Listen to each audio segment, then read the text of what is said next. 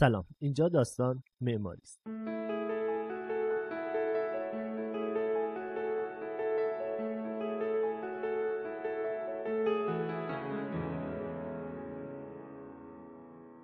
قبل از شروع و قبل از هر کاری لازمه که تشکر کنم از همراهی شما توی فصل اول.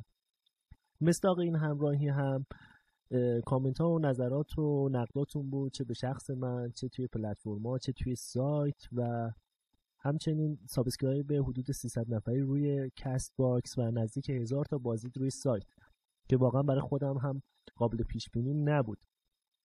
دومین کاری که قبل از شروع باید انجام بدم معرفی و تشکر از همراه های داستان معماری. اول از هانیه اسکوی عزیز که همراه داستان معماری در فصل دوم هست در بخش پژوهش و نگارش و محسن دهقانی عزیز که همراهی می‌کنه ما رو در ضبط و بحث تکنیکی داستان معماری و صدف خانی عزیز که توی موزیک های این فصل به ما کمک می‌کنه. یه تشکر دیگه هم مختص این فصل این قسمت از فصل دوم دارم و اون از خانواده بزرگوار اعرابی مخصوصا سهر عزیز که در شناخت ما از محله های آبادان خیلی خیلی کمک کردم یه نکته بگم که ما متاسفانه روی Castbox به یک مشکل فنی برخوردیم که احتمالا شما نتونید به راحتی play کنید قسمت ها رو. این برای رفع شدن این مشکل کافیه که یه بار unsubscribe و دوباره subscribe کنید مشکل حل میشه. اینجا تهران پاییز 1400 قسمت اول فصل دوم رو شروع می‌کنیم. سرزمین پریان. این قسمت رو با یک خبر شروع می‌کنیم که این روزها خیلی میشنویم. اون هم قول یک میلیون مسکن در سال. خب چرا اصلا دولت میاد همچین قولی میده یا همچین حرفی می‌زنه؟ چون ما یه اصلی داریم که قانون اساسی به اسم اصل 31 که میگه داشتن مسکن متناسب با نیاز حق هر فرد و خانواده ایرانی است. دولت موظف است با رعایت اولویت برای آنها که نیازمندترند و به خصوص روسانشینان و کارگران زمینه اجرای این اصل را فراهم کنند. که خب نتیجهش هم تو دولت قبل میشه چیزی مثل مسکن مهر. که البته به نظر من اصلا کیفیتی شایسته خانواده ایرانی نداره. کافیه با یک سری پادگان های قدیمی رو مقایسه کنید. پادگان ها برای زندگی موقت مردان مجرد ساخته می‌شد و حالا مسکن های مهر برای زندگی طولانی مدت خانواده ها ساخته میشه و خب شما اگر تجربه حضور در پادگان های مثل دکوهه رو مثلا داشته باشید و بخواید مثلا با مسکن مهر پردیس تهران مقایسه کنید می‌بینید که شاید کیفیت بیشتری رو در اون پادگان نسبت به این مسکن مهر شما شاهد هستین خب این از کجا میاد؟ این شاید بگم اصلی ترین دلیلش باز به نظر من اینه که اغلب مدیرا سیاسیون و معمارا به غیر از مواد استثنایی درک درستی از تجربه یکصد ساله ما در ساخت و طراحی مجموعه های مسکونی ندارند و حتی شناختی هم از تجربه های جهانی در ساخت مجموعه مسکونی و تأمین مسکن برای اقشار وسیع از مردم ندارن. امروز تو دنیا خونه دار کردن مردم طرحهای خیلی پیچیده ای داره که وجههای مختلف حقوقی اقتصادی و غیره داره.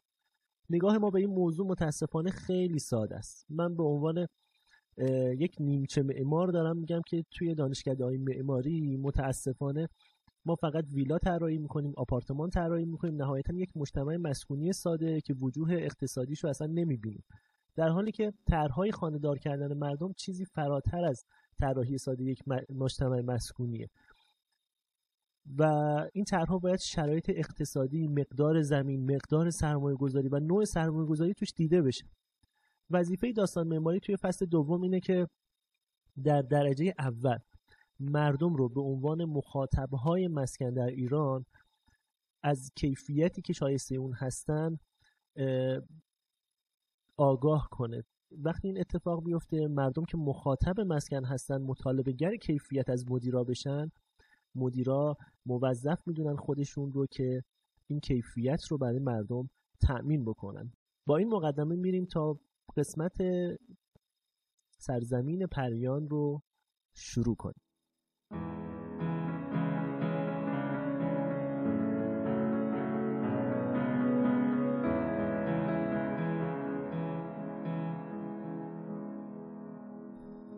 نوزاد انسان برخلاف باقی حیوانات و مدتها بر از تولد به نگهداری نیاز داره.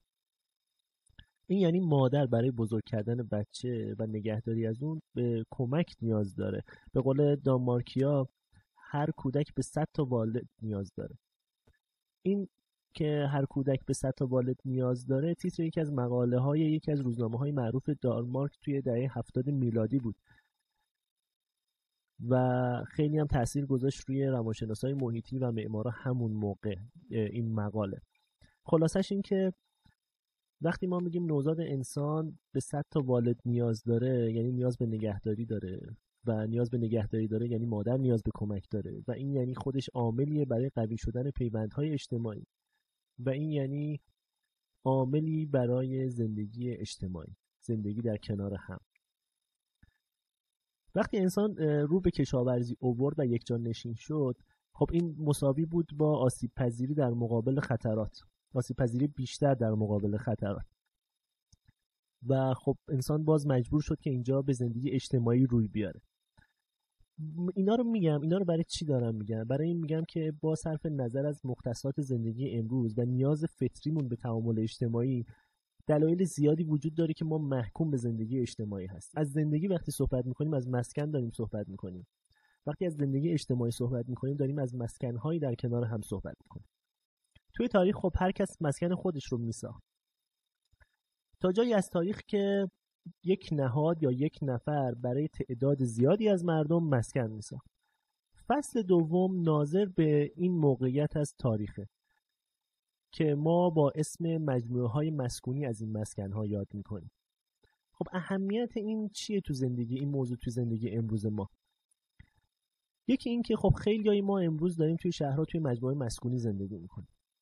حتی اگر ما توی مجموعه های مسکونی هم زندگی نکنیم امروز یه واقعیت دیگه وجود داره که شکلگیری شهرها متأثر از مسکن. چرا؟ وقتی میگم متأثر از مسکنه در مقابل عملکردهای تجاری اداری و چیزی شبیه این هاست خب این دلیلش هم مشخصه چون نسبت تعداد مسکن به باقی عملکردها تو شهر خیلی بیشتره. و مسکن امروزی ما و متعاقبا شکل شهرهای ما متأثر در امروز متأثر از معماری غربیه که تو آغاز قرن بیستم میلادی وارد ایران شد. آغاز مسکن غربی در ایران همزمان میشه با آغاز صنعت نفت. قصه مجموعه های مسکونی در ایران در واقع از ساعت چهار صبح پنج خرداد 1278 خورشیدی با فوران اولین چاه نفت ایران در شهر مسجد سلیمان شروع میشه.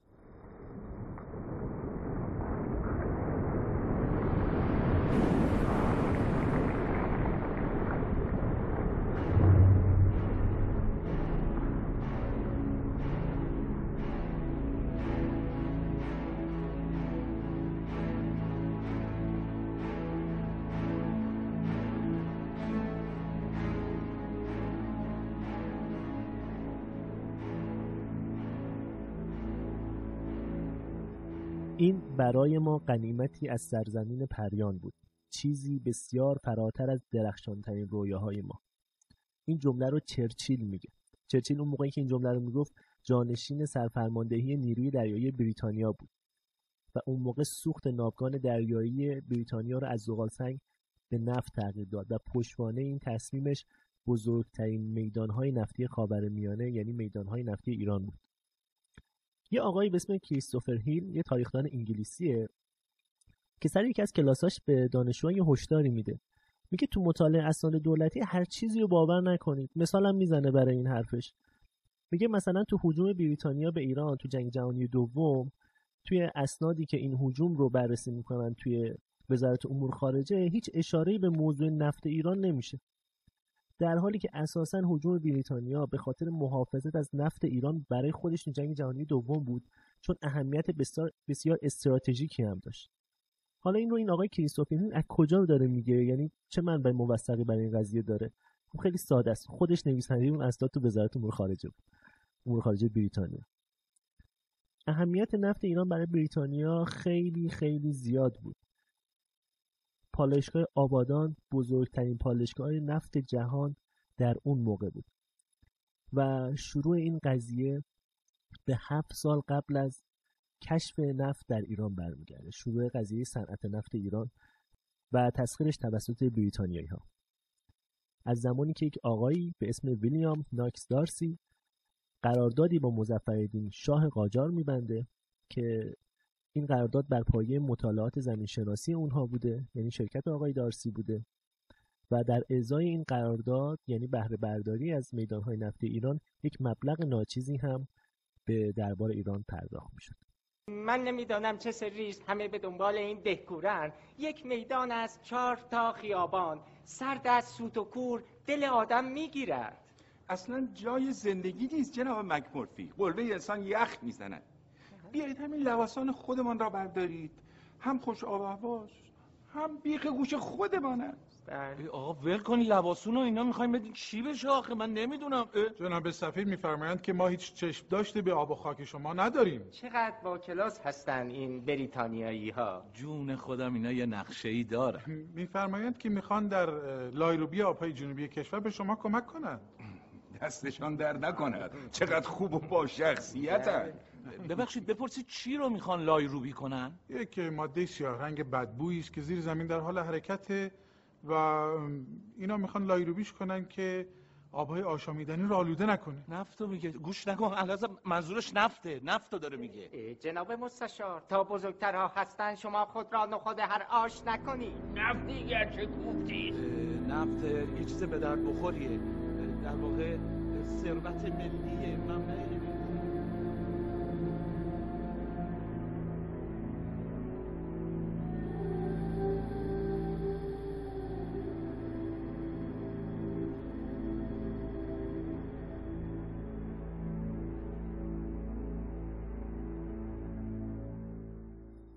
اولین اکتشاف نفت تو ایران تو شهر کوچیکی در دره در شمال شرق اهواز در دامنه های زایروس اتفاق میفته 800 سال قبل از میلاد اقوامی ایرانی در اینجا آتشکده و بنا نهادن و این اولین حضور مسجد سلیمان در متن تاریخه. البته تا اونجایی که من می‌دونم. در زمان کشف نفت این محل محل اتراق ایل بختیاری بود. و انگلیسی هایی که برای اکتشاف اومدن اولین سکونتگاه هاشون رو به شکل چادرهای بختیاری اینجا بنا کردن. تا وقتی که از کشف نفت مطمئن شدن و اون موقع بود که اولین سکونتگاه های دائمی خودشون رو اینجا ساختن. و این ایجاد سکونتگاه های دائمی انگلیسی ها در مسجد سلیمان نشانگر ظهور اولین شرکت شهر در ایران بود. شرکت شهر یک مفهومیه که لازمه بیشتر در موردش توضیح بدم. شرکت شهر در واقع شهری بر محور شرکتی صنعتی. دقیقتر بخوام بگم شهرهایی که با سرمایه گذاری شرکت ها ساخته میشن و شرکت ها تمام عرصه های زندگی مردم رو طوری برنامه ریزی می‌کنن که به بهرهوریشون کمک کنن. و در این سیستم ساخت سکونتگاه برای مردم و کارگران و کارمندانشون جزو لاینفکی از شرکت شهر. نمونه‌های این شرکت شهرها تو ایران بعدها بیشتر شدن مثل فولادشهر اصفهان، آبادان و شهرهای دیگه در جاهای مختلف کشور. قبل از ادامه بحث لازمه که یک سری تعریفات بیسیک تو معماری هم با هم مرور کنیم. منظور از رفتار چیه وقتی ما از رفتار توی معماری صحبت کنیم؟ افعالی که انسان برای رفع نیاز انجام میده. و مثل اینکه ما گشتمونه میریم غذا می‌خوریم. کاری که داریم انجام میدیم برای رفع گشنگی رو بهش میگیم رفتار. و مثال هایی از این دست. از این منظر معماری شکل دهنده رفتاره و در واقع شکل دهنده شیوه زندگیه. با این مقدمه می‌خوام بگم با ورود اولین خونه ها در شرکت شهرها در سالهای پس از کشف نفت فرهنگ جدیدی به واسطه معماری جدید وارد جامعه ایران شد. در واقع افرادی که تو صنعت نفت مشغول بودن تو فضاهای معماری وارداتی زندگی می‌کردن. با مقدمه که در مورد رفتار و تاثیر معماری رو رفتار شیوه زندگی گفتم و اینکه در مسجد سلیمان و شرکت شهرهای اولیه نفتی مردم در معماری های وارداتی زندگی می‌کردن باید بگم این نتیجه میشه که سبک زندگی مردم در شرکت شهرها که تو این خونه سازمانی زندگی می‌کنن بسیار تحت تاثیر ایده های مدیریت شرکت بود. و هدف مدیریت شرکت هم خب یک چیز بود و اون افزایش بهرهوری کارکنان بود.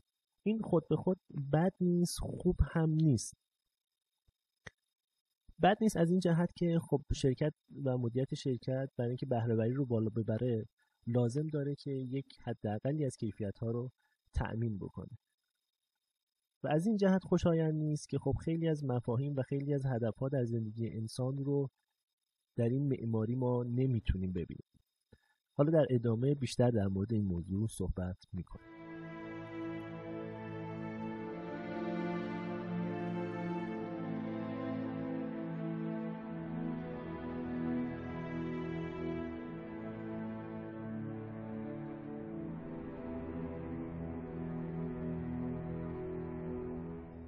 همونطور که گفتیم بعد از اینکه وجود نفت به میزان قابل توجه در مخازن زیرزمینی ثابت شد احداث تعداد محدودی ساختمون مسکونی ابتدا در دستور کار شرکت قرار گرفت و از اونجایی که شرکت فاقد اداره و تشکیلات خاصی در خصوص خانه سازی بود در ابتدا ساخت چندین ساختمان به پیمانکارهای محلی واگذار شد. اولین پیمانکاری که قرارداد خونه سازی با اون بسته شد حاج محمد تقی هادیزاده بود که به نفتی معروف شد. اولین محله خونه شرکتی محله به اسم بیسفوتی ها بود. متاسفانه از کالبد این محله الان چیزی باقی نمونده ولی کتاب داستانی هست به اسم بیسفوتی ها که جریانات این داستان ها در این محله میگذره. حالا چرا بیسفوتی ها احتمالی که میدیم برای نامگذاری اینه که عمق این خونه ها 20 فوت یا 6 متر بودن این خونه ها حدودا 56 تا بودن در محله 20 فوتی ها یعنی 8 تا لین هفتایی. لین. بله. این واژه مبین نوع خاصی از خونه سازیه که ما به اسم خونه های ردیفی می‌شناسیم. خونه هایی که توی یک ردیف قرار می‌گیرن هر ردیف رو ما میگیم یک لین. L A N E. این خونه ها در واقع دو نما بیشتر ندارن. نمای پشت و نمای جلو و چپ و راستشون چسبیده به خونه های بغلیه. که فرنگی ها بهش میگن attached house یا back to back house. اما ریشه این نوع خونه سازی به کجا برمیگرده؟ ما توی قرن 18 میلادی توی انگلستان به دلیل صرفه‌جویی اقتصادی با خونه های روبرو هستیم که دو دیوار و یا در واقع دو نما رو حذف می‌کنن. و چون انگلیسی ها هم این خونه ها رو اینجا بانی ساختش بودن دور از انتظار نیست که ما با این نوع خونه ها روبرو باشیم. خونه هایی که با صرفه‌جویی اقتصادی بالا ساخته میشن برخلاف چیزی که قبل از این بود. خونه های 20 محله 20 فوتی ها امکانات خاصی نداشتن.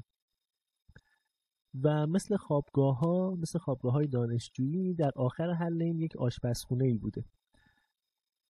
و این خونه ها در واقع برای کارگران مجرد طراحی شدن.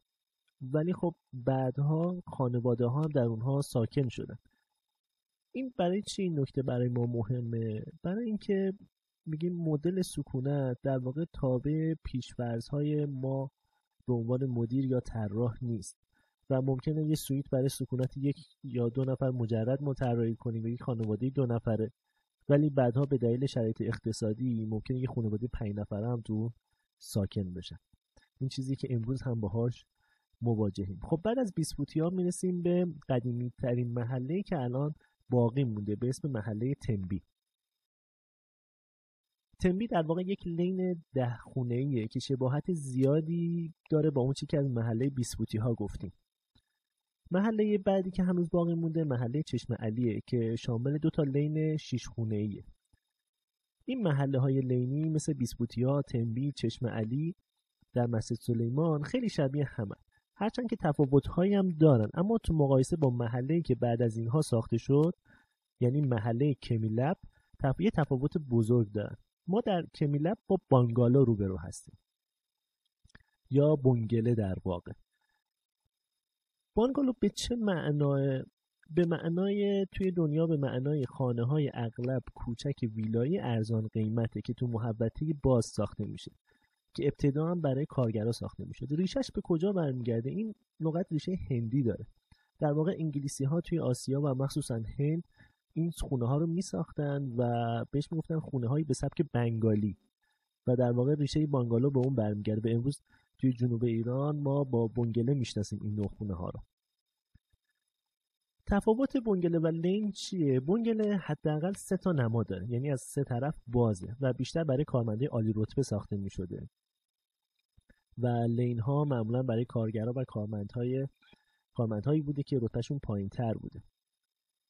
محله بعدی که تیپولوژیش از جنس همین بنگله ها هست اسمش هست نیسن هد این خیلی نامگذاری جالبیه واقعا که همین امروز هم به همین اسم شناخته میشه. نیسن هد بومی شده یک واژه آلمانیه که من حتی به عنوان یک فارسی زبان نمی‌تونم تلفظش کنم. البته عین این لغت رو می‌تونید توی سایت داستان معماری ببینید و حق میدم که اهالی مسجد سلیمان هم این واژه رو بومی کرده باشن. حالا این واژه آلمانی به چه معناست که ما به اسم نیسن هت می‌شناسیم؟ به معنای ساختمون هایی با سقف قوسی شکله که به منظور اسکان اشخاص زیادی در نیمه اول قرن بیستم در اروپا ساخته می‌شد. حالا این معنی از کجا اومده؟ سال 1916 یه آقای به اسم پتر نورمن نیسن آرشیتکت کانادایی از طرف دولت بریتانیا مأمور طراحی خونه هایی برای اسکان سربازا شد که باید در مدت زمان کمی ساخته می‌شد. حالا سیستمشون چطور بود؟ ورقهای فلزی موجدار که روی تیرهای منحنی قرار می گرفتن و این تیرها با قرار گرفتن روی دیوارهای بتونی بار رو به زمین منتقل می‌کردن. تو این محله نیسنهد در مسجد سلیمان هم که در حدود سالهای 1300 تا 1310 ساخته شد ما با محله با 6 تا خونه مواجهیم که با همین تکنیک و عملا به نوعی با تکنیک پیش ساختگی ساخته شدن. می‌خوام بگم تو مسجد سلیمان با دایره المعارف فشرده خونه های جدید در آغاز ورود معماری غربی مجموعه های مسکونی به ایران مواجهیم که نمونه های خیلی متنوعی ازش رو می‌تونیم ببینیم که در ایران اون موقع یا حتی امروز خیلی بی‌نظیر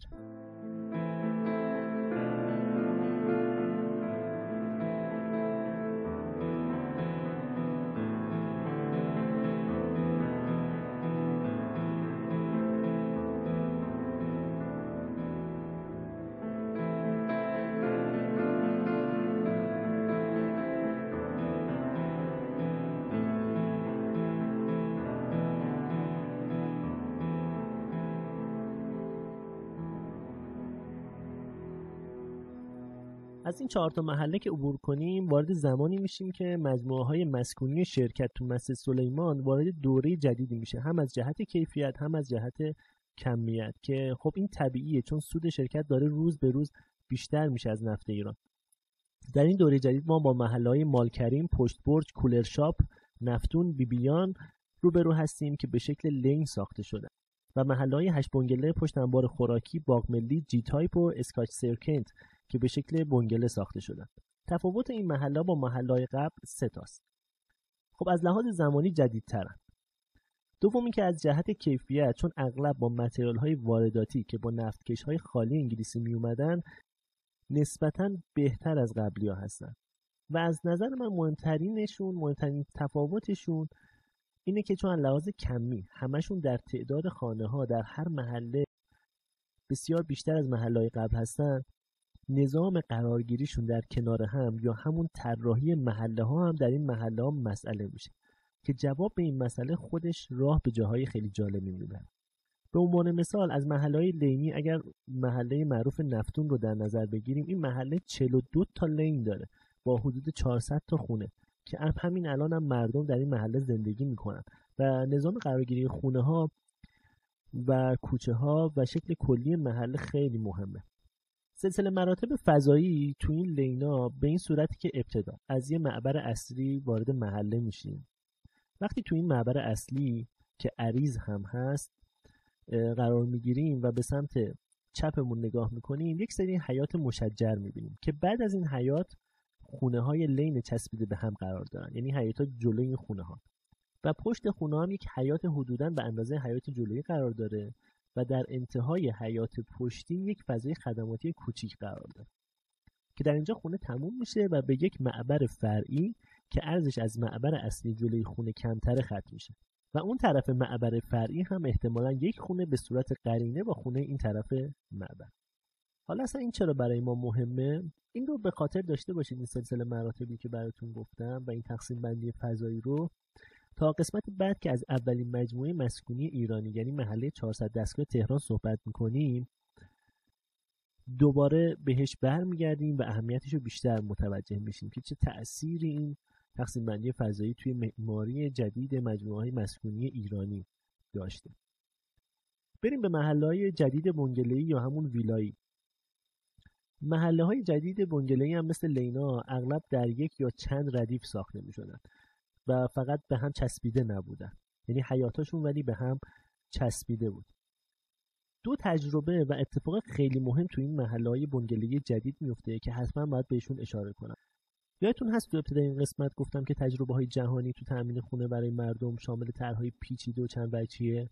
حالا یکی از این نمونه ها رو ما تقریبا برای اولین بار تو مجموعه های مسکونی مسجد سلیمان می‌بینیم.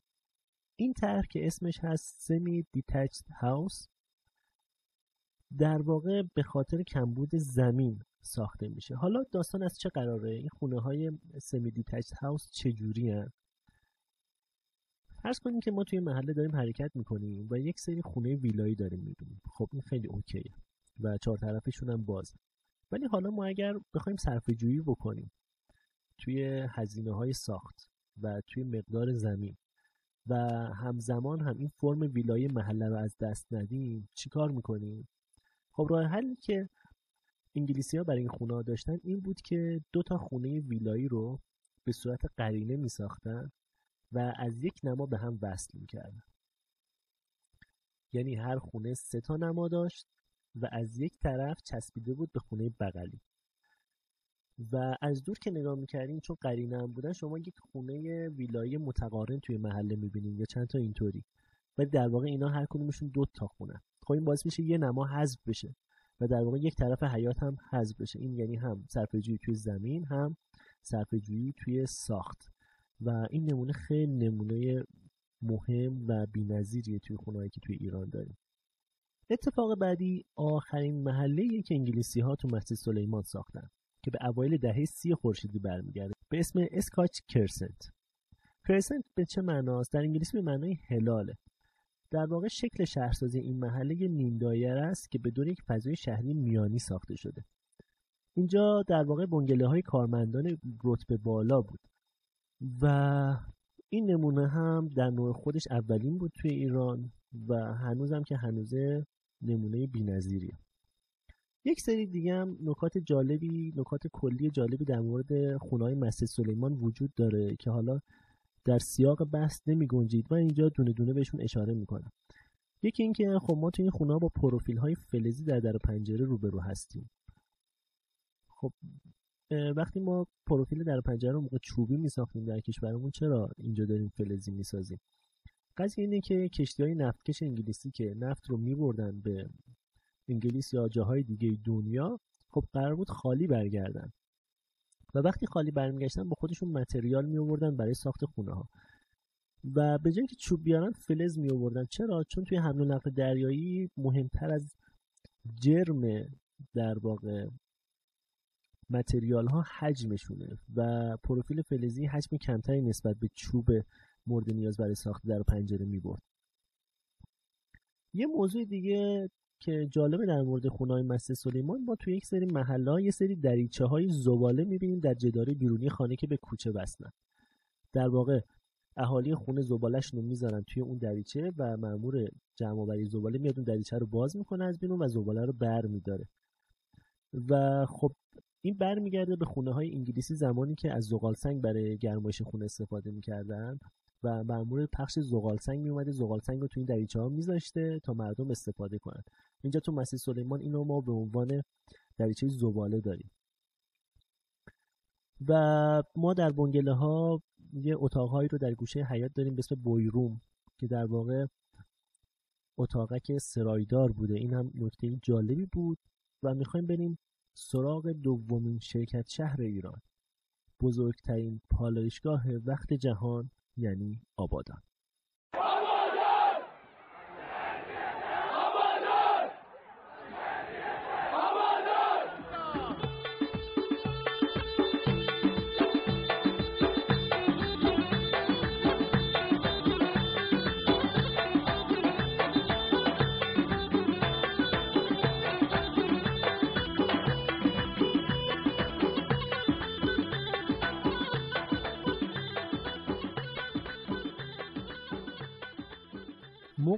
آبادان موقعیت خیلی خاصی بوده و هست. هم دسترسی به دریا داره هم دسترسی به آب رودخونه و نزدیک مسجد سلیمان و سایر میدانهای نفتی مهم ایران هم بود. یک سال پس از کشف نفت همین دلایلی که گفتم باعث شد تا شرکت قراردادی رو با شیخ خزعل حاکم وقت شهر ببنده و دو نیم کیلومتر مربع از آبادان رو اختیار کنه تا پالایشگاه آبادان رو بسازه.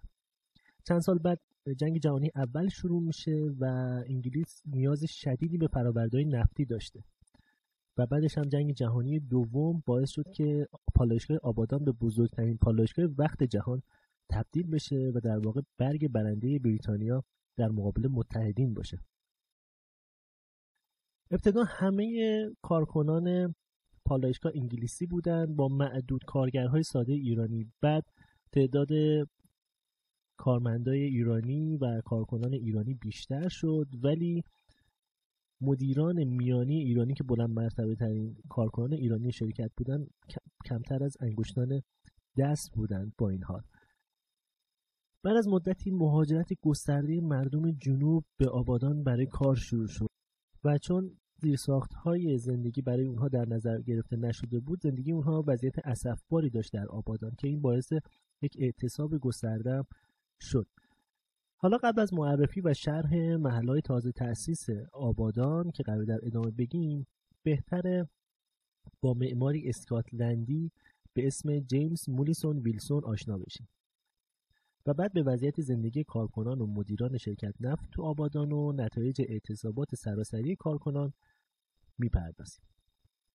جیمز مونیسون ویلسون معمار اسکاتلندی بود که زمان ایجاد پایتخت جدید هند به هند رفت. تا بخش از تیمی باشه که دهلی نو رو می‌سازن بعد از مدتی تو ارتش هند ثبت نام کرد و جزء معدود افسرهایی بود که تجربه ساختمانسازی داشتن. بعد به بین النهرین یا عراق کنونی اعزام شد و بعد از جنگ به عنوان معاون امور عمرانی تو عراق منصوب شد و تو سال 1309 به سمت مدیر عمومی ارتقا پیدا کرد. ولی در واقع ویلسون از سال 1305 از شرکت نفت سفارش کار می‌گرفت و تجربیاتش تو ساخت دهلی نو توی ارتش و در طول جنگ اون رو برای حضور تو میدانهای نفتی در حال توسعه که تو خاور میانه بودن آماده کرده بود موریسون مدتی رو در بغداد مستقر بود و در طول چند دهه آثار معماری زیادی از قبیل تأسیسات جاده ها، پل ها، مدرسه ها و بیمارستان ها و حتی کاخ و دانشگاه از خودش به جا گذاشت. خب برگردیم به آبادان.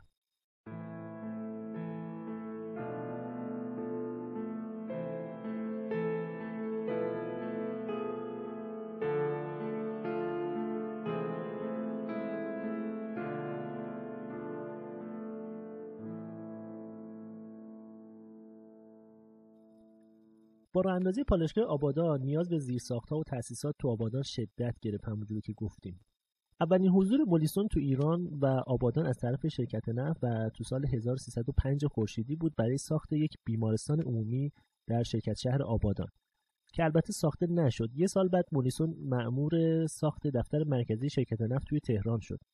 اما دامنه فعالیتش تو شرکت خیلی بیشتر از ساخت ساختمان‌های منفرد بود. زمانی که مولیسون وارد آبادان شد شرکت یک واحه سبز معروف به بریم در جنوب غربی پالایشگاه ایجاد کرد پالایشگاه آبادان این هومه با خونه ییلاقی معماری معمول در سراسر مستعمرات بریتانیا رو داشت. منطقه ییلاقی با باغها و باغبانهای مخصوص مهمونهای چای و بازی کریکت که محل زندگی انگلیسی ها و چند سالمند ایرانی بود. تصویری آرمانگرایانه که شرکت نفت ایران و انگلیس به تبلیغ میذاشت. اینکه چرا اسمش بریم بود نقل های متفاوتی داره. مثلا یکیشون اینه که چون زمین های اینجا از کسی به اسم ابو ابراهیم خریده شده در تلفظ انگلیسی ها به بریم تغییر کرد. در مقابل در جنوب شرقی پالایشگاه یک شهر بومی خفه و آشفته قرار داشت که کارکنان غیر اروپایی و کارگران رو در خودش جای داده بود معروف به coolie line ها در این منطقه کارگرها در چادر زندگی می‌کردن یا تو خونه های چوبی گلی که مثل سربازخونه ردیف شده بودن. دو منطقه مسکونی که هر دو در خدمت پالایشگاه بودن. اما همین پالایشگاه اونها را از هم جدا می‌کرد. منطقه ویلایی با قطع بندی های بزرگ در طرف غرب که از بادهای غالب بهره مند می‌شد و در طرف شرق شهر متراکم و خفقان آور یکی از مقامات شرکت اون رو زخمی باز در جراحی های ما توصیف کرده بود. پالشگاه علاوه بر کانون کالبدی شهر مثل پرده این دو منطقه را از هم جدا می‌کرد آبادان نه تنها در مورد محل اقامت بلکه در استفاده از امکاناتی مثل اتوبوس، باشگاه و سینما هم از نظر نژادی جامعه تفکیک شده بود. در سال 1307 به دلیل توزیع نابرابر منابع شرکت با اعتصاب مهمی که ازش صحبت کردیم توسط کارگرای ایرانی مواجه شد. برای مطالبه دستمزد، ساعت و شرایط کاری عادلانه. هرچند که اعتراضات سرکوب شد. ویلسون تو گزارشی تو سال 1313 پیشنهاد ایجاد یه محله جدید رو تو آبادان میده و نگرانی خودش رو در مورد ماهیت تبعیض آمیز توسعه شهر بیان می‌کنه. و حتی به شرکت در مورد ظهور ناسیونالیسم در سراسر خاورمیانه هشدار میده. با قرار دادن این محله جدید که به باوارده معروف میشه در جنوب شرقی پالایشگاه مولیسون اون رو نمونه اختلاط اقوام و تجربه در جدا نکردن اروپاییان و بومیان می‌دونه که قبل از این در آبادان وجود نداشت. طرحی که می‌تونست به این منازعات اجتماعی پایان بده. در مورد اسم باوارده هم مثل بریم نقل قول های متفاوتی هست که یکی از این نقل قول ها مثل باز بریم میگه چون این زمین ها از فردی به اسم ابوورده خریداری شده به این اسم معروف شد. مونیسون در باوارده از ایده باغشهر که در دهلی نو پیاده شده بود الهام گرفت و در طرح خودش از خیابانهای مورب و بخش مسکونی کم تراکم با مسیرهای فرعی استفاده کرد. اکثر خونه ها در طرح اون حیات و باغچه داشتن. خونه هایی در قطعات 500 تا 1000 متری با 3 تا 7 اتاق. سالن پذیرایی و اتاق ناهارخوری آشپزخونه و حمام و سرویس حتی اتاق سرایدار. تیپولوژی خونه هم در محله باوارده دقیقا مثل همونیه که توی خونه های محله نفتون مسجد سلیمان گفتیم. یعنی اول معبر اصلی بعد یک حیات مشجر بعد فضای اصلی خونه بعد یک حیات پشتی و بعد یک فضای خدماتی کوچیک و بعد معبر فرعی امکانات رفاهی محله شرکت نفت در آبادان مثال زدنی بوده. مثل همین سینما یا استخر باشگاه و غیره. و اگر در مورد خونه ها مشکلات فنی به وجود می اومده کافی بوده تا ساکنین با اداره تعمیرات شرکت نفت تماس بگیرن تا آنها بیان و سریع خونه رو تعمیر کنند. که اگر این تعمیر اساسی بوده خانواده ساکن در اون خونه رو موقتا در خونه دیگه ای سکنا می‌دادن تا این تعمیرات تموم بشه. همچنین نکاتی در مورد سیستم آب و فاضلاب این محلا وجود داره که ذکرش خالی از لطف نیست. به عنوان مثال ما تو این محلا با های بزرگ آب رو برویم که کمتر در شهرهای جنوبی می‌بینیم. چون تو این شهرها بارون رو خیلی کم در طول سال داریم. اما وقتی که بارون میاد آب گرفتگی معابر رو تو این شهرها حتما داریم. برعکس این محله های آبادان که این جوب ها به خوبی آبهای سطحی رو مدیریت می‌کنن. همه خونه‌های باوارده دارای دو نوع آب لوله کشی بودن. یکی آب تصفیه شده برای شرب و دیگری آب شط یا همون آب تصفیه نشده مخصوص شستن خودرو و آب دادن به باغچه و غیره. هدف از راه اندازی این دو شبکه آب صرفه‌جویی تو مصرف آب تصفیه شده بود. این طرح توی آبادان و منچستر به طور همزمان آغاز شد. ولی توی منچستر به دلیل مشکلات مالی حدود دوازده سال بعد از آبادان به پایان رسید. میشه گفتش که آبادان اولین شهر دنیا بود که به سیستم دوفازی آبرسانی تجهیز شده بود. لازم به ذکر با وجود همه این تلاش ها تا سال 1330 فقط 18.5 درصد از نیروی کار در محلات شرکت زندگی می‌کرد و با وارده هرگز اون نیروی شگفتانگیزی که بیلسون آرزو داشت رو پیدا نکرد. علاوه بر اینها مولیسون سینماتاژ در حومه باوارده و مدرسه رازی رو هم طراحی کرده بود. دانشکده فنی آبادان که در شمال شرق و اون طرف لولا هم واقع شده بود کار ویلسون بود. این دانشکده برای آموزش ایرانیان برای احراز بعضی منصبهای رفی تأسیس شده بود که امروز به دانشگاه صنعت نفت معروفه. بعد از ملی شدن صنعت نفت و تغییر شرکت نفت ایران و انگلیس به شرکت نفت بریتانیا مولیسون و همکاراش همچنان ارتباطه خودشون با ایران حفظ کردن و حتی در سال 1958 میلادی با همکاری عبدالعزیز فرمانفرمایان دفتر خودش رو تو تهران تأسیس کرد که تا سال 1337 هم فعال بود و بیشک پروژه های اون تو ایران محدود به آثاری که ما ذکر کردیم نمیشه.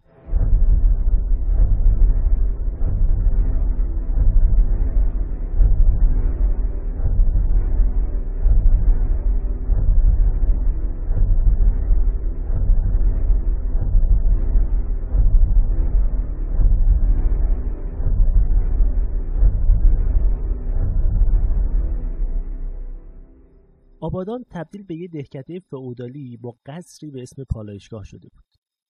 به سه دلیل عمده انگلیسی ها تبعیض رو در این محله ها قائل می شدن. اولی ایجاد انگیزه سلسله مراتبی بود مثل ارتش مثل دانشگاه.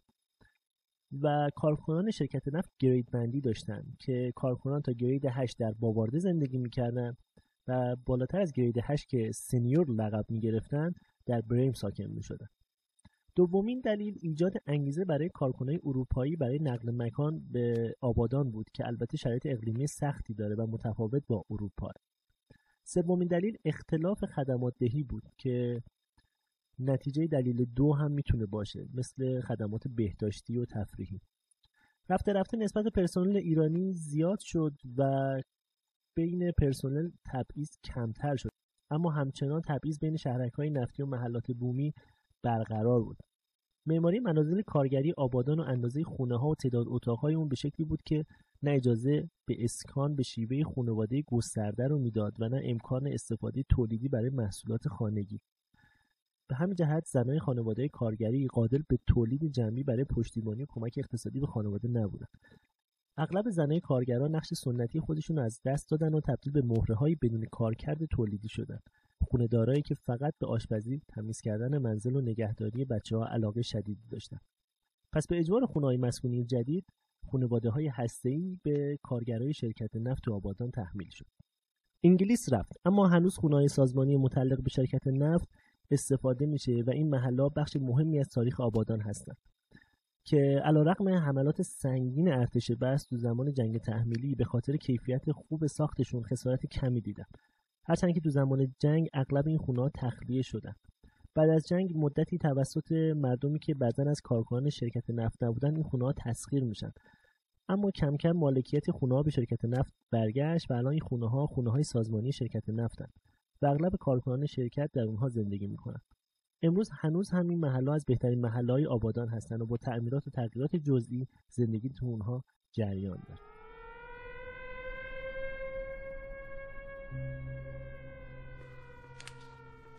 اون چراغ تای خاموش کن. این فیدوس شرکت چه حالا میداره شرکت که تعطیل حتما به جای آجی خطره. نعمت کجا؟ ببینم بیرون چه خبره. بیا تو همتر این ساختمون محکمه. بیا. آه میدین انگلند. این شرفا انگار می‌دونستن بمبای خودشون می‌خوان بریزن. لزوم مگه شلوغه یه هفته. چه اصراریه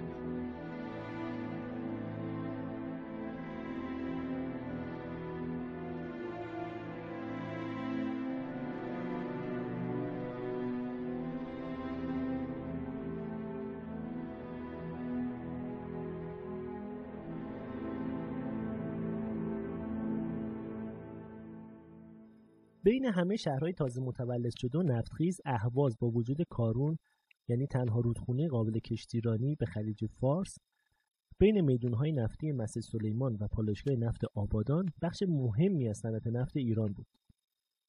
در مراحل بعدی توسعه با احداث راهن و عبور خط ریل از شهر و تأسیس ایستگاه‌های راهن اهواز بیشک تبدیل به محل تردد اصلی شد.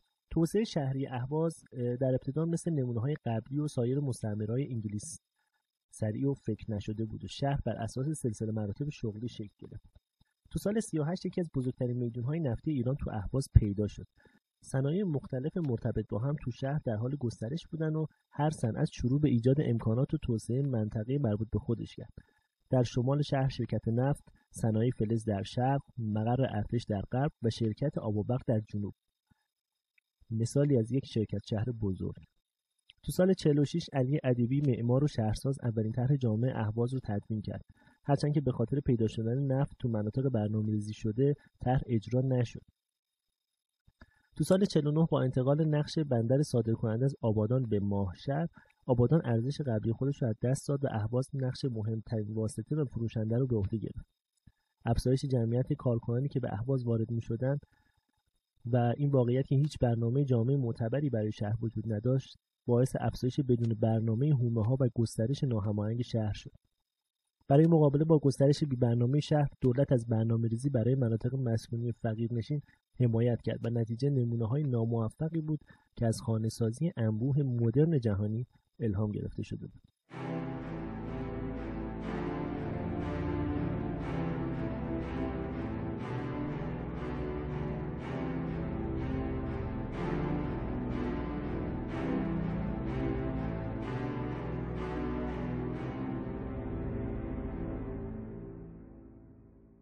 خب این بود از سرزمین پریان قسمت اول قصه مجموعه های مسکونی. این قسمتی که با هم مرور کردیم مختص ورود مجموعه های مسکونی به ایران بود که به کشف نفت و انگلیسی ها ناگزیر پیوند خورده بود. در قسمت بعد می‌پردازیم به اولین نمونه ایرانی مجموعه های مسکونی یعنی محله 400 دستگاه تهران. خب جنس موضوع مجموعه مسکونی اینطوریه که پژوهش و نگارش قسمت ها یک مقداری زمان بره و احتمالا فاصله بین این قسمت تا قسمت بعدیمون یک مقداری طولانی باشه مثلا شاید به چند ماه برسه. خیلی ممنونم از صبرتون و اینکه مثل فصل قبل ما رو از نظرات و نقداتون محروم نمی‌کنید. همچنین ما تو داستان معماری به همکارای جدید توی بخش ترجمه و خلاصه نویسی و همچنین متناسب با موضوع فصل مصاحبه های محلی نیاز داریم. اگر به همکاری با ما علاقه دارین حتما از طریق سایت برای ما پیام بذارید. در پایان باید بگم که مثل فصل قبل اطلاعات تکمیلی مثل منابع، معنی لغات و اصطلاحاتی که در این قسمت استفاده شد و تصاویری که به فهم بهتر این قسمت کمک می‌کنه در سایت ما یعنی داستان معماری داتای آر وجود داره.